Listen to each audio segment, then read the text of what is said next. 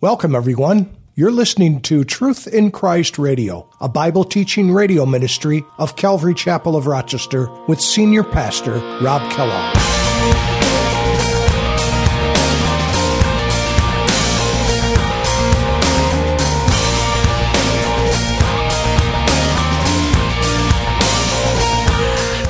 This woman uh, we know as the apostate harlot church.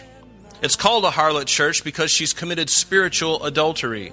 Instead of having Jesus Christ as her, her Lord and Savior, she has chosen anything, anything goes. I am holding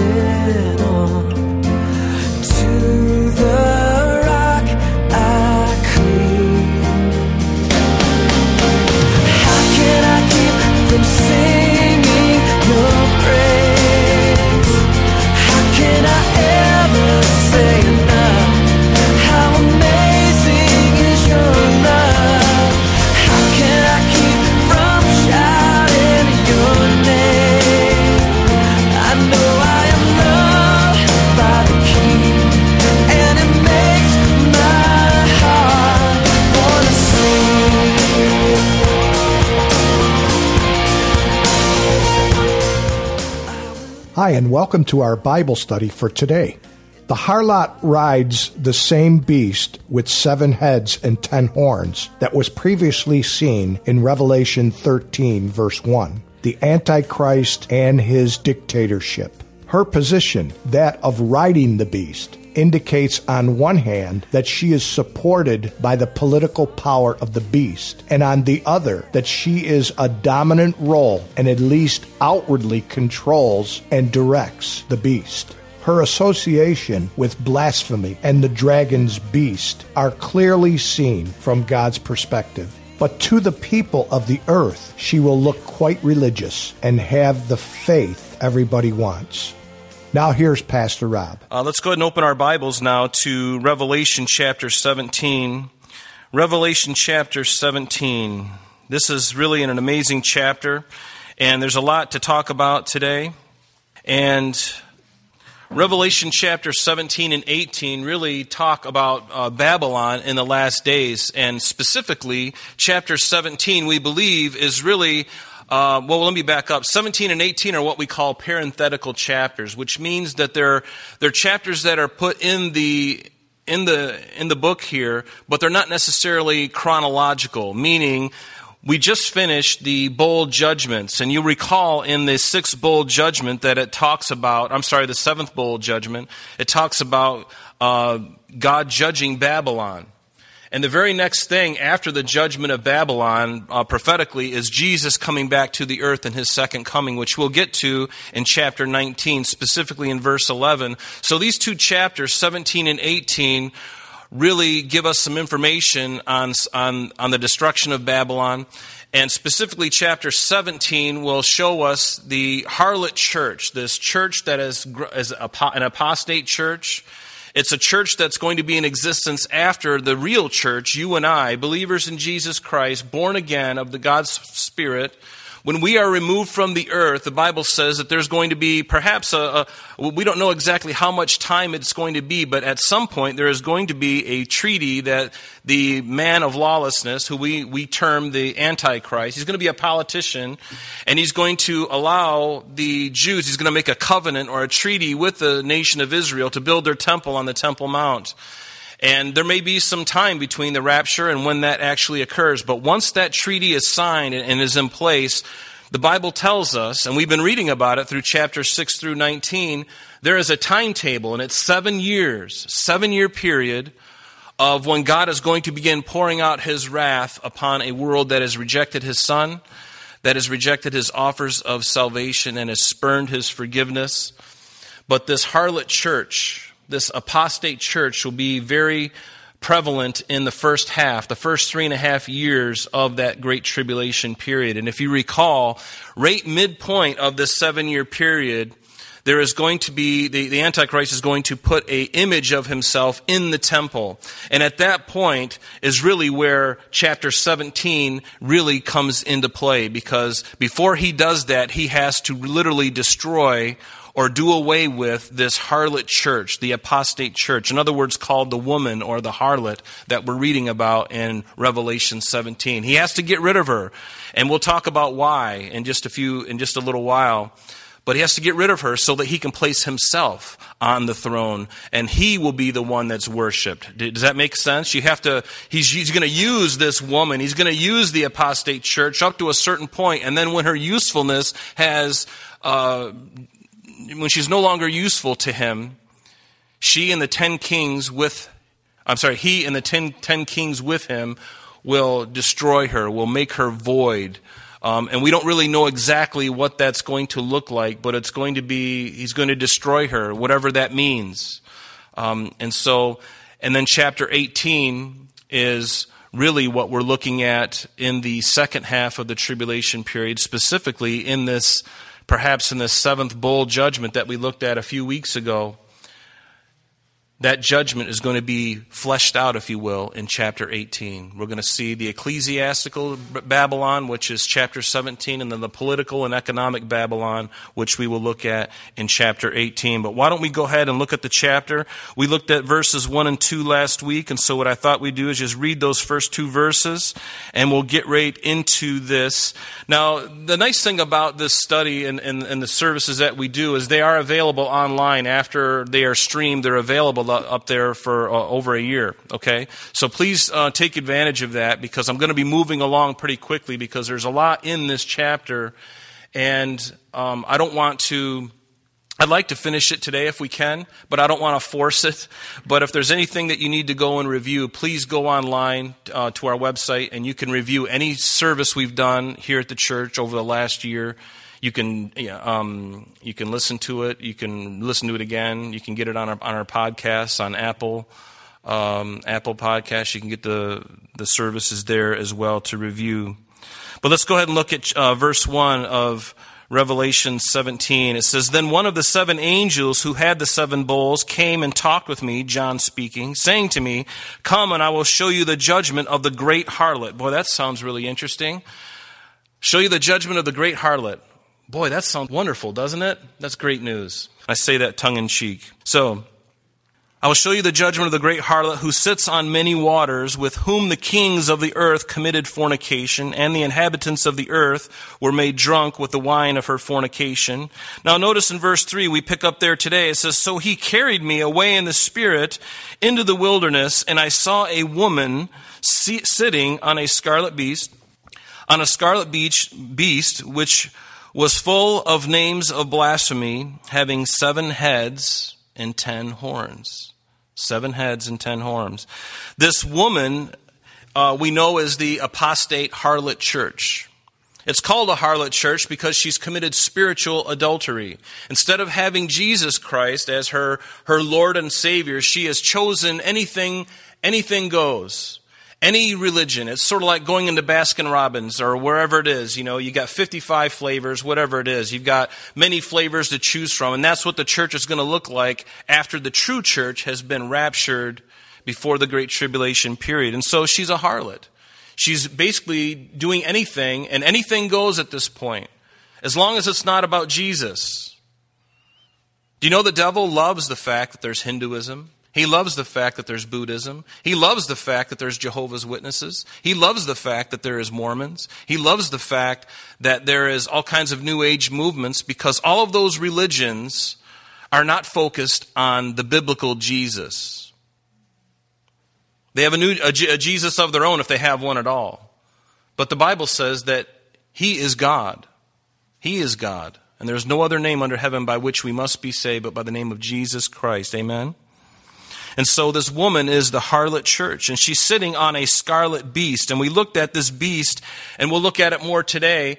This beast is not only a physical human being whom we call the Antichrist or the man of sin, the man of lawlessness, however you want to call him, but he's also symbolic of a revived Roman Empire that's going to be on the earth, that's actually in shape right now, believe it or not. It's already in the works, it's been in the works, and when the church is removed, this revived Roman Empire in Europe is going to take shape once again, and he is going to be the one who's going to rule over the whole thing eventually. So that is the scarlet beast. The scarlet beast is not only the man, but it's also the revived Roman Empire. And it's interesting if you look at the position here, the woman is sitting on the scarlet beast. That means that the woman is not only supported for a season, and we'll see this at the end of the chapter, but she's also somewhat in control of the beast until he the Antichrist, the beast, until he ultimately destroys her with the ten kings. And like I said, we're going to see that in verses 16 through 18. So this woman is the ecclesiastical power, and this beast that she's riding on is the political power of the Antichrist, of the revived Roman Empire. And so and this scarlet beast is what we call an amalgamation or a combination of the beasts of world history spoken to us in Daniel chapter 2. Um, uh, Daniel chapter 2 and chapter 7. I would encourage you to read those two chapters as you read this chapter, and I think it will make some sense. I've spent a great deal of time praying and looking over these chapters, and it's become clearer and clearer to me. And uh, it's it's a really wonderful uh, study to undertake. You just got to be patient and, and look into it and make sure all the things uh, line up. And so, when we look at this beast, though, it is um, uh, this final beast that we're looking at in the Antichrist. He is going to be a combination, really, of the beasts that were before him, the, the kingdoms, the world kingdoms, the empires that were on the earth. And we know that the, one of them was Babylon. And in Daniel chapter 2 and 7, it talks about these, these beasts, these different kingdoms, and the kings that oversee them. Babylon, he, he, he was, uh, he coincided with the lion and the head of gold and Daniel, or a Nebuchadnezzar statue that he had a dream of. And then secondly, the Medes and the Persians, uh, was, um, was in the likeness of a bear and, and, and, the, and silver in the head of, or that figure that Nebuchadnezzar had the dream of. And Greece was the third uh, Roman, or not Roman Empire, Greece was the third empire represented by the leopard and the brass. And Rome, this dreadful beast that we're looking at, is, um, and also the iron mixed with clay. These are really two phases. If you recall, during John's time, during Jesus' time, the Roman Empire was in full swing, and that was the first phase. The second phase of this Roman Empire, this revived Roman Empire, is yet to come on the scene. It's already in place, and it's just kind of lying dormant. Lying dormant, but at the right time, it's going to come to, come to life again. It was dead. It was. It was dead or was not, and then it is going to yet be. Remember that because that's interesting. And so, and we also see in Revelation 13, remember when we were there uh, uh, a, a, few months ago, or, or about a month ago, I suppose, we talked about the Antichrist, this beast of, of the sea. And in the very first verse, what does it say? Then I stood on the sand of the sea, and I saw a beast rising up out of the sea, having seven heads and ten horns. There we go. Same beast that we're talking about right now in chapter 17 was also in chapter 13. Same personage. And notice in verse 4 back in our text, it says, The woman was arrayed in purple and scarlet, and adorned with gold and precious stones and pearls, having in her hand a golden cup full of abominations and the filthiness of her fornication. Gold, purple, scarlet, all of these things speak of wealth and royalty. And the pomp and the glitz of, and the gold and the really extravagant vestments that are all characteristic of not only the Roman Catholic Church, but also Eastern Orthodox Church and many Protestant churches for that matter. They are all here in this apostate church. This woman who's arrayed in all these fine things, very, very wealthy. Uh, back in 1952, and this, was, this goes back a long way compared to where we're at today, so I'd imagine this is even uh, the, the church that I'm going to be speaking of is even more lucrative now than it ever was. But back in 1952, there was a gentleman by the name of J.J. Van Gorder who stated that a survey showed that the Roman Catholic Church maintained in the United States 337 seminaries, 238 colleges, 1,596 high schools, 7,777 elementary schools, 348 orphan asylums, 731 general hospitals, and 410 special hospitals, 244 homes for the aged. And this was back in 1952. I don't know if anybody's taken on a similar survey today, but I would imagine that it's even greater, much greater than that. Much greater than that. I would encourage you as we go forward in here, there's two books that, uh, if you're into this kind of thing, which I am, I don't know if you are, but um, there's a couple of books I'd highly recommend, and that is uh, Dave Hunt, uh, A Woman Rides the Beast, he kind of holds to the fact that Rome is this harlot church, and I believe that Rome is part of it, and maybe the most significant part of it, but it's going to be not only just Roman Catholic in nature, but it's also going to include all the um, apostate Protestant churches and New Age movements. They're all going to be amalgamated or combined into this one harlot church at the end, but he really gives some compelling evidence that Rome is behind all of this, and I believe he's true. I believe he's right. And there's also another book by Alexander Hislop called The Two Babylons. It's not a real easy read, but it goes into the deep foundations of Babylonianism and how it has infiltrated the Catholic Church and has really, um, and, and even some of the things that they do today and some of the visual things that they have, it all has its foundation back in Babylon. It's really quite fascinating. It's really quite fascinating. But look at verse 5 back in our text now. It says, And on her head, notice, was a name. A name was written. Notice very carefully, mystery, comma, Babylon the Great, the mother of harlots and the abominations of the earth. This word mystery is the Greek word mysterion, and it's a noun and not an adjective. It's a noun, it is not an adjective. Most people have always said mystery Babylon, as if mystery is describing Babylon, but that's not the way it is. Notice that even in the New King James Version or the King James Version, there is a comma there. It is a noun, not describing Babylon. So it is a mystery, but it is not mystery Babylon. It's just a mystery. And in the Bible, Babylon is never given the title Mystery Babylon the Great. It is never given that ever. In fact, in Revelation, in this same uh, verse in the New American Standard Bible, what does it say? It says, And on her forehead a name was written, a mystery, comma, and then the title, Babylon the Great, the mother of harlots, etc. It says the same thing in the uh, uh, English Standard Version, and on her head was written a name of, a name of mystery, Babylon the Great, mother of prostitutes, and of the earth's abominations. And we also look in the NIV, we see something very similar. The name of on her was written a mystery. It was on her forehead was a mystery. And the title, Babylon the Great, the mother of prostitutes and of the abominations of the earth. So Babylon the Great, Great Babylon, or the great city Babylon is mentioned six times in the book of Revelation, but never mystery Babylon the Great. Does that make sense? And that's important because um, we'll, we'll look at that in a minute. But there's six times it's mentioned in Revelation chapter 14, verse 8.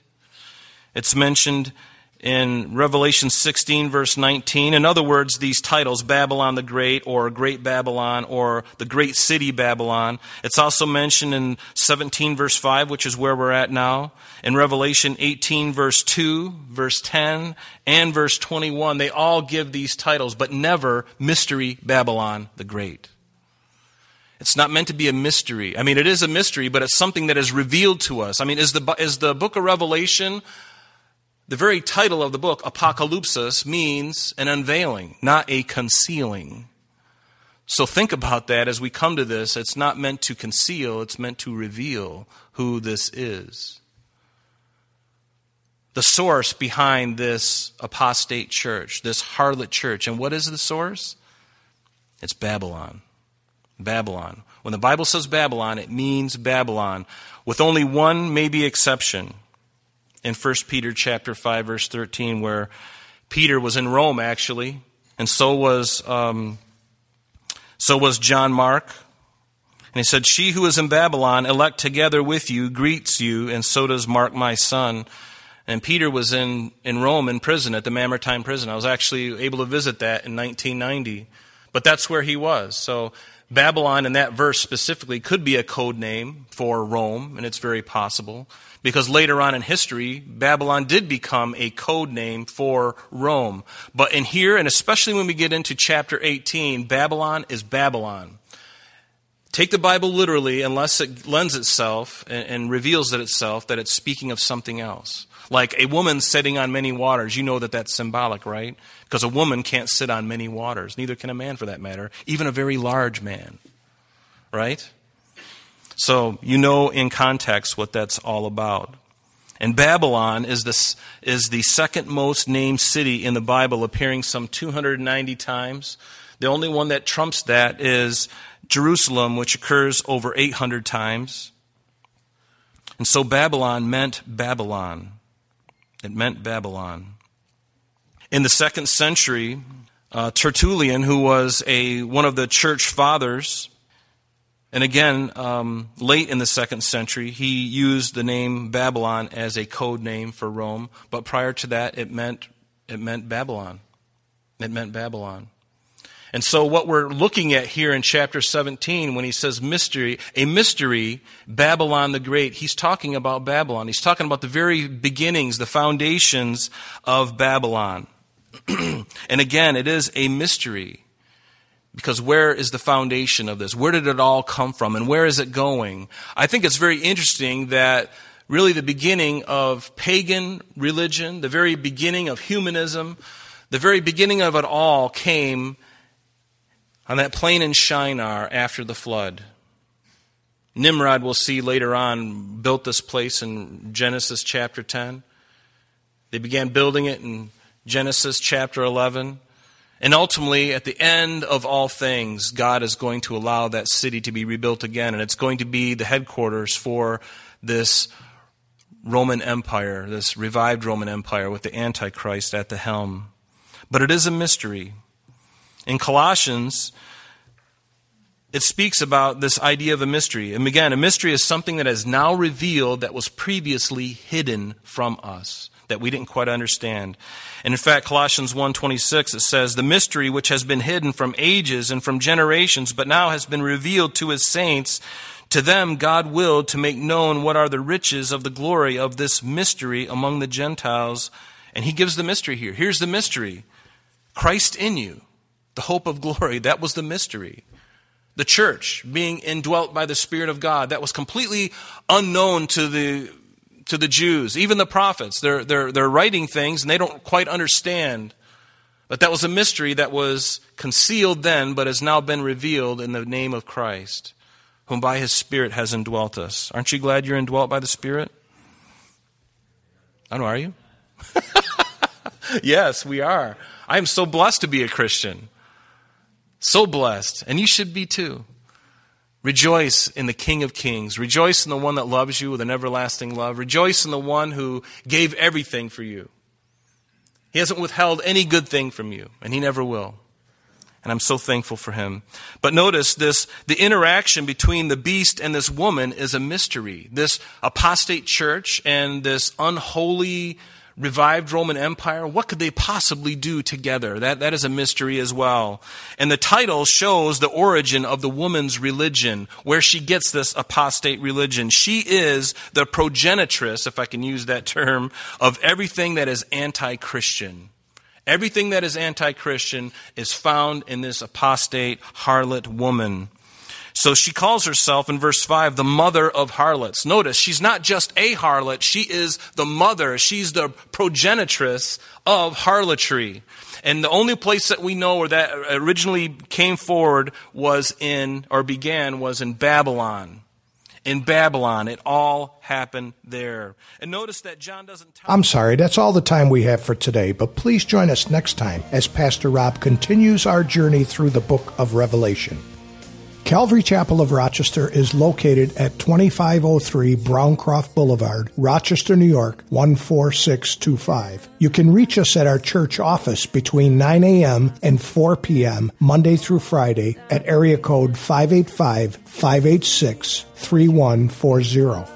If you would like to have an audio CD of today's message mailed to you in its unedited form, simply mention today's date when contacting our church office. You can also contact us via the web by logging on to www.calvaryrochester.com. There you will be able to access a number of useful things, such as information concerning our beliefs, our ministries, contact information, our location, service times, and much more. You can also download or listen to the radio and sanctuary messages free of charge from the teachings link at the top of the page. To listen to Calvary Chapel of Rochester sanctuary messages or Truth in Christ radio on your mobile device, just subscribe to both through Google Play and Apple Podcast. You may also join us on Sundays and Thursdays through live streaming of our services and Bible studies. Just click on the online services link. We're so glad that you could join us today. And if there is any way that we can bless you in your walk with Jesus Christ, please don't hesitate to call our church office. Remember, Jesus said, I am the way, the truth, and the life. And for this cause I have come into the world, that I should bear witness unto the truth. Everyone who is of the truth hears my voice. May God bless you in abundance today as you walk with Him. And until next time, this has been Truth in Christ.